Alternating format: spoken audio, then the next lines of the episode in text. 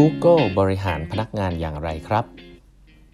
สวัสดีครับ ท่านผู้ฟังทุกท่านยินดีต้อนรับเข้าสู่ 8บรรทัดครึ่งพอดแคสต์สาระดีๆสำหรับคนทำงานที่ไม่ค่อยมีเวลาเช่นคุณนะครับ อยู่กับผม ต้องกวีวุฒิเจ้าของเพจ8บรรทัดครึ่งนะฮะ อันนี้เป็น EP ที่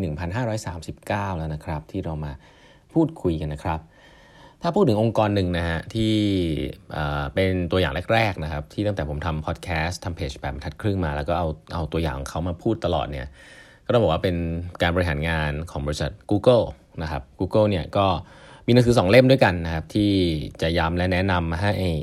คนที่รู้จักนะครับ หรือว่าทีมงานเนี่ยไปอ่านเสมอว่าเนี่ยคือแนวทางที่ผมอยากจะให้มันเป็นให้ได้มากที่สุดนะครับในการทำงาน ก็คือเล่มแรกชื่อ How Google Works นะครับ How Google Works เนี่ยจะบอกถึงวิธีการทำงานในภาพรวมๆของเอ่อ Google นะครับ ใครที่ได้ยินเคยได้ยินคำว่า OKR อะไรเงี้ยนะครับ30% time 20% time อะไรเงี้ย อะพวกนี้ How Google Works เนี่ยบอกเรื่องพวกนี้เยอะนะฮะอีกอันหนึ่งซึ่งคนก็รู้จักกันบ้างนะแต่ผมคิดว่าช่วงแรกๆ คนไม่ค่อยรู้จักคือหนังสือชื่อว่า Work Rules นะ Work Rules เนี่ยเป็นหนังสือที่เขียนโดย Laszlo Bock นะครับ Laszlo Bock เป็นตอนนั้นเนี่ยเป็น Head ของ HR People Operation ก็คือ Head HR แหละของที่ Google นะครับเขียนหนังสือเล่มนี้ออกมา เพื่อพูดกับเรื่องการบริหารคนแล้วก็ระบบต่างๆ ของ Google ในการบริหารคนล้วนๆเลย เล่มนี้ดีมากนะครับ แล้วก็ผมเคยเรียนวิชาเนี้ย HR People Management เนี่ยกับ Laszlo Bock ตอนปี 2012 นะครับ ตอนอยู่ที่สแตนฟอร์ดเขามาเป็นอาจารย์พิเศษ โอ้โห สนุกมากนะครับ สนุกมาก ก็ต้องบอกว่าแนะนำหนังสือสองเล่มนี้นะครับวันนี้จะมาเล่าให้ฟังคร่าวๆเนาะว่าที่ Google เนี่ยเวลาเขาพูดว่าเขาดูแลพนักงานบริหารพนักงานเนี่ยพัฒนาพนักงานเนี่ยจากหนังสือ Work Rules นี่เขาทำยังไงบ้างนะครับ จริงๆแล้วมีอยู่ประมาณ4ีหเรื่องนะครับเรื่องแรกเนี่ยจริง ๆ พูดบ่อยมากนะฮะแต่ก็ต้องก็ต้องบอกว่าย้ำอีกทีหนึ่งก็คือว่าเออสิ่งที่พนักงานต้องการมากๆนะครับในยุคนี้ ก็คือเรื่องของเราพูดแล้วเบื่อนะ purpose นะ purpose mission นะทำไมองค์กรองค์กรคุณมีทำไมนะทำไมต้องมีองค์กรคุณด้วย องค์กรคุณมันแตกต่างไงจากคู่แข่งนะครับแต่มันทำไมต้องมีองค์กรคุณอยู่ในโลกใบนี้ mission เนี่ยเป็นสิ่งที่มีความสำคัญ แล้วก็ต้องสื่อสารกับพนักงานให้ได้ ตั้งแต่แรกนะครับ แล้วก็หลาย ๆ ครั้งเนี่ย orientation เนี่ยเป็นที่ที่ดีที่สุดในการที่จะสื่อสารกับพนักงานเรื่องเหล่านี้นะครับ CEO มาพูดเองก็ได้นะครับสิ่งเหล่านี้เนี่ยเป็นเหมือนเล็กๆน้อยๆ แต่ว่าควรให้ความสำคัญมากๆนะครับก็คือ mission ขององค์กรว่าอยู่ไปทำไมนะมีองค์กรนี้ทำไม Google เนี่ยมี mission คือ organize world's information and make it universally accessible and useful ปัจจุบันก็ยังเป็น mission นี้อยู่นะครับเพราะฉะนั้นเนี่ย mission vision เป็นสิ่งแรกเลยที่คุณต้องพูด ให้พนักงานเข้าใจและจริง ๆ แล้วเหมือนเป็นการ sell ด้วยซ้ำว่าขายเขาว่าเฮ้ยสิ่งนี้เป็นสิ่งที่ดีนะครับแล้วให้เขาเชื่อนี่คือเรื่องแรกเลยนะครับเรื่องถัดไปก็คือเรื่องของ ownership นะครับให้ไว้ใจพนักงานว่าเขาจะเป็นเหมือน founder ไว้ใจก่อนนะฮะแล้วก็เพราะฉะนั้นเนี่ยถามคำถามเขาว่าอะไรทำให้เขาหงุดหงิดนะครับแล้วก็ให้เขาไปไปแก้สิ่งเหล่านั้นนะครับโดยที่คุณเนี่ยหน้าที่อันบล็อกทำทุกอย่างให้มันง่ายสำหรับเขาให้เขาแก้สิ่งเหล่านั้น ในการในในการในวิธีการทำงานนะครับ แล้วก็ authority ต่างๆนะครับ เมื่อคุณจ้างพนักงานเข้ามาแล้วเนี่ยคุณควรจะไว้ใจเขาคำไว้ใจเนี่ยหลักๆก็คือว่าให้ freedom ในการคิดนะให้มี ownership กับงาน จับที่ผลงาน จับที่ OKR นะครับเข้าใจเป้าหมายตรงกัน เข้าใจ mission ตรงกัน เข้าใจเป้าเดียวกัน ที่เหลือไอ้ตัว what เนี่ย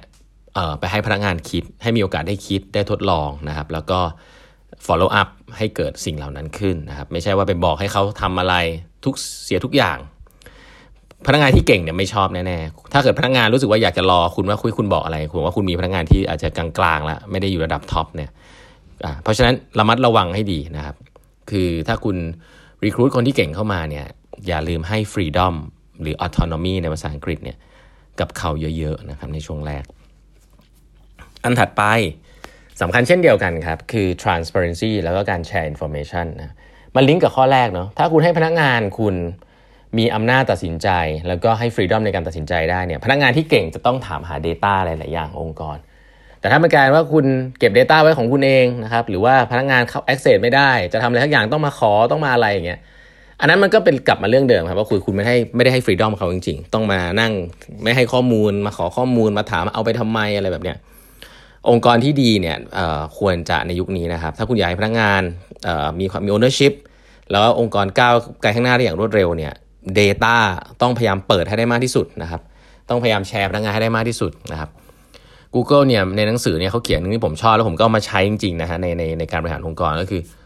เราเนี่ยมี Data ที่ sensitive หลายเรื่องนะครับ การเงิน Data หลายๆอย่างที่เราคิดว่ามัน sensitive เราเอาไปแชร์บอร์ดเราเราไปแชร์ investor เราข้างนอก ซึ่งหลาย ๆ ครั้งเนี่ยสิ่งเหล่านี้เป็นสิ่งที่คนที่ควรจะรู้เยอะที่สุดก็คือพนักงานเรา ว่าองค์กรเนี่ยมันอยู่ในจุดไหน มันจะไปยังไงต่อนะฮะแหมตอนออกไป present ข้างนอกเนี่ยโหจ้าง consult ทำสไลด์ซะสวยเลยนะครับ แต่กับพนักงานนี่คือแบบ กลายเป็นว่าโยนมาให้ไปอ่านเองหรืออะไรแบบเนี้ยหรือจริงๆโยนมาแค่บางส่วน ซึ่งไม่ควรนะฮะจริง ๆ แล้วถ้าเกิดคุณ trust พนักงานคุณ องค์กรคุณมี transparency จริง ๆ คุณต้อง trust trust แล้วก็ transparent นะครับว่าเออเชื่อใจแล้วก็ให้เขาได้ access data เหล่านี้ได้นะครับและแน่นอนถ้าเกิดมันมีคน abuse มีคนแบบ trust ไม่ได้ก็เอาออกไปเลยนะครับ อย่าอย่าไปเสียเวลา แต่คุณต้อง trust คนที่เหลืออย่า punish คนดี HR เนี่ยส่วนใหญ่เวลามีอะไรเกิดขึ้น ก็ชอบจะเอา process อะไรมาจับนะฮะเหมือนเป็นการบอกว่าเออคุณไว้ใจไม่ได้ก็เลยต้องเอา process มาจับ ทั้งที่คนดี 95%เขาก็ทำดีชอบอยู่แล้ว มีแค่คน 5%ที่นิสัยไม่ดีแทนที่คุณจะไปจัดการเขา หัวหน้ากับ HR ที่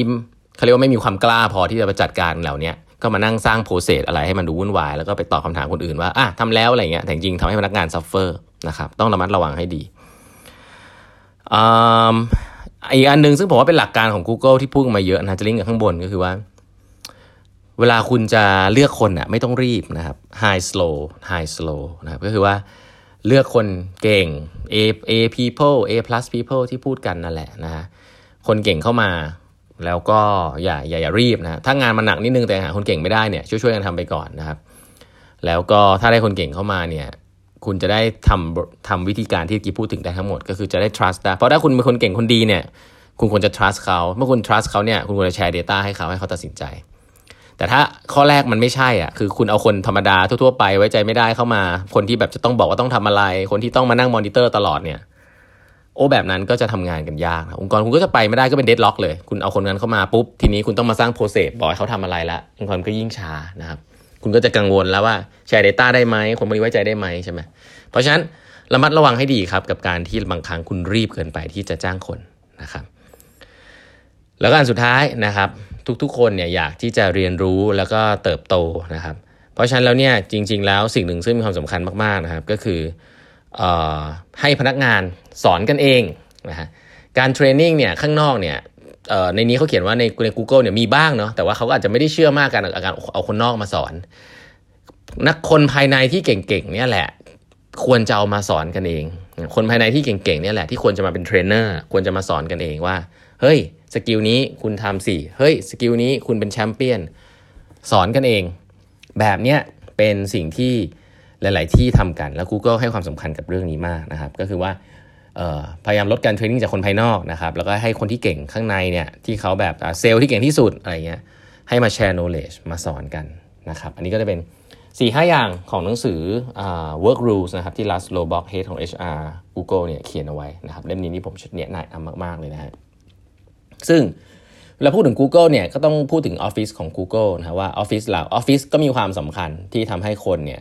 สามารถที่จะ collaborate กันได้ง่ายขึ้นนะครับวันนี้เนี่ยก็เลยจะแนะนำปัน Smart Workspace นะฮะอาคารออฟฟิศยุคใหม่นะครับบนถนนพระราม 4 PUNN นี้ไม่ใช่แค่อาคารออฟฟิศธรรมดานะครับแต่ว่าเขาใส่ใจความเป็นอยู่สภาพแวดล้อมของส่วนรวมด้วยนะฮะภายใต้มาตรฐาน LEED เนี่ยคือการให้ความสำคัญกับสิ่งแวดล้อมความยั่งยืนเนี่ยจนถึงตลอดการใช้งานของตัวอาคารเนี่ยในบางส่วนออกแบบตามมาตรฐาน WELL นะคือการดูแลสุขภาพที่ดี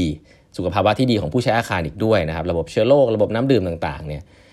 สิ่งเหล่านี้เนี่ยเป็นสิ่งที่ดีมากๆนะครับว่ามีพื้นที่สีเขียวด้วยนะครับสำหรับการทำงานนะครับ ใครที่ฟังอยู่เนี่ยอาจจะรู้สึกว่าการเช่าคานออฟฟิศพื้นที่ต้องใหญ่และแพงแน่แต่จริง ๆ ที่ปันนี่เขามีหลายขนาดให้เลือกนะครับ ก็ทั้งกรใหญ่เล็กเข้าถึงได้ง่ายนะครับ ใครสนใจก็นัดเข้าไปที่ Sales Gallery ได้เลยนะครับ ที่เบอร์ 026438038 นะฮะ ปัน Smart Workspace เพื่อที่สร้างสรรค์แบ่งปันความคิดนะครับ วันนี้เวลาหมดแล้วนะฮะ ฝากกด subscribe แปมทันครึ่ง podcast นะครับ แล้วพบกันใหม่พรุ่งนี้นะครับ สวัสดีครับ